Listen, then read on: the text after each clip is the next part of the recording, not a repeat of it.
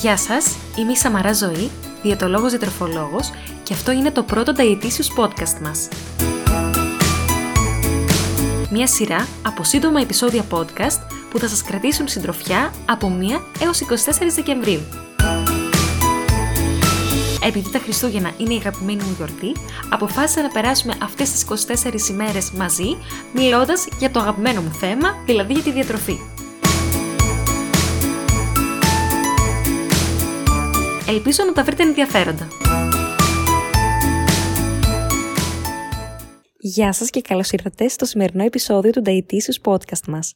Στο σημερινό επεισόδιο θα μιλήσουμε λίγο για τη βιολογική και τη συναισθηματική πείνα, εστιάζοντας λίγο παραπάνω στο θέμα της συναισθηματικής πείνας, καθώς ξέρω ότι είναι ένα θέμα που απασχολεί πάρα πολύ κόσμο. Θα πούμε λίγο αρχικά, εν συντομία, τις διαφορές της βιολογικής από τη συναισθηματική πείνα.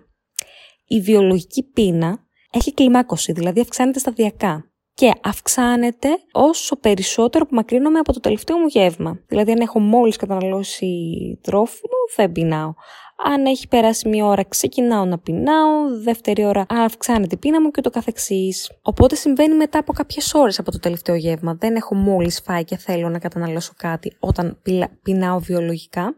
Δεν χρειάζεται να το φάω ντε και καλά τώρα, δηλαδή δεν βιάζομαι να το καταναλώσω το τρόφιμο, μπορώ να περιμένω και λίγο. Είναι γενική, δηλαδή δεν εστιάζει σε ένα συγκεκριμένο φαγητό. Σταματάω όταν χορταίνω, όταν πεινάω βιολογικά και οδηγεί σε ικανοποίηση. Από την άλλη, η συναισθηματική πείνα εμφανίζεται ξαφνικά, δηλαδή δεν έχει καμία σχέση από το αν μόλις έχω τελειώσει το γεύμα μου ή αν έχω 10 ώρες που έχω φάει, είναι επίγουσα η κατανάλωση τροφής, δηλαδή πρέπει ντε και καλά τώρα να φάω, δεν μπορώ να περιμένω ε, εστιάζει σε συγκεκριμένα τρόφιμα. Δηλαδή, τα άτομα τα οποία καταναλώνουν συναισθηματικά συνήθως θέλουν να φάνε κάποιο πιο λιπαρό τρόφιμο, είτε αλμύρο είτε γλυκό. Ωστόσο, θέλουν κάτι πολύ συγκεκριμένο. Ακόμα και αν έχω χορτάσει, πρέπει να συνεχίσω, θέλω να συνεχίσω. Και σε αντίθεση με την βιολογική πείνα που οδηγεί σε ικανοποίηση, η συναισθηματική πείνα οδηγεί σε αρνητικά συναισθήματα συναισθήματα όπως ντροπή, ενοχή, απογοήτευση και ούτω καθεξής. Συνήθως η συναισθηματική πείνα συμβαίνει σε απάντηση κάποιου αρνητικού συναισθήματος. Π.χ. όταν νιώθουμε στρεσαρισμένοι, στεναχωρημένοι, απογοητευμένοι,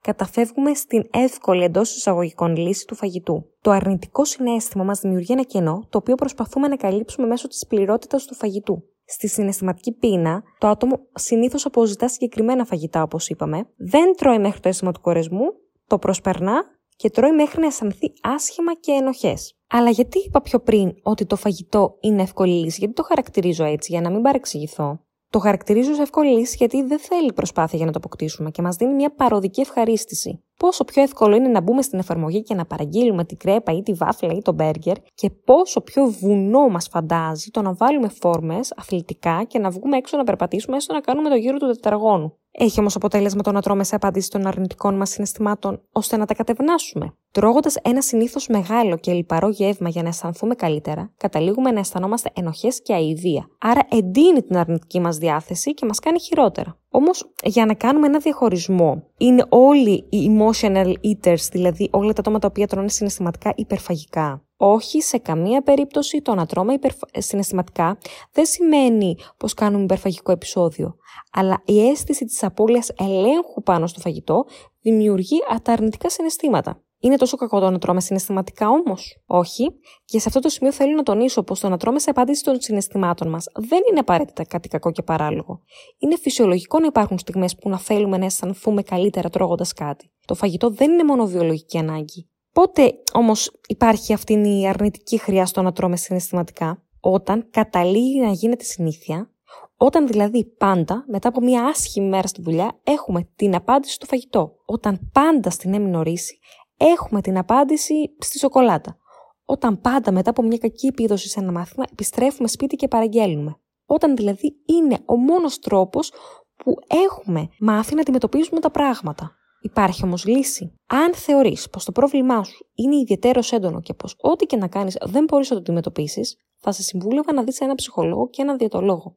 Θα βοηθούσαν και κάποιες άλλες πρακτικές, όπως το να διαβάσεις ένα βιβλίο, διαλογισμός, άσκηση, ημερολόγιο καταγραφής τροφίμων και συναισθημάτων, εφόσον δεν το κάνεις αιμονικά, γιατί όταν μιλάμε για emotional eater μπορεί να καταλήξει λίγο να το κάνει αιμονικά και να παρεξηγεί κάποια πράγματα. Αποφυγή κατηγοριοποίησης των τροφίμων σε απαγορευμένες και μη απαγορευμένες. Οπότε, Για να καταλήξουμε και για να μην το αναπτύξω πάρα πολύ.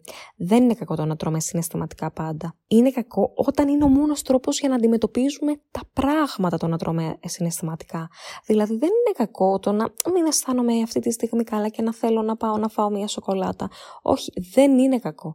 Είναι κακό όμως το να μην ξέρουμε πώς να αμυνόμαστε στις καταστάσεις και να καταφεύγουμε συνέχεια στο φαγητό. Και αυτό θέλει πάρα πολύ δουλειά. Δεν υπάρχει πρόβλημα αν κάποιες φορές αποζητάμε το φαγητό μετά από μια δύσκολη μέρα. Όταν όμως αυτό γίνεται συνήθεια, αυτόματη σκέψη, η μόνη παρηγοριά, τότε ναι, μπορεί να αποτελέσει πρόβλημα. Αυτό ήταν λοιπόν το σημερινό επεισόδιο του Datisius Podcast μας. Είναι ένα τεράστιο θέμα, το οποίο έτσι σε ένα πενταλεπτάκι δεν μπορούμε φυσικά να το αναπτύξουμε όπως πρέπει.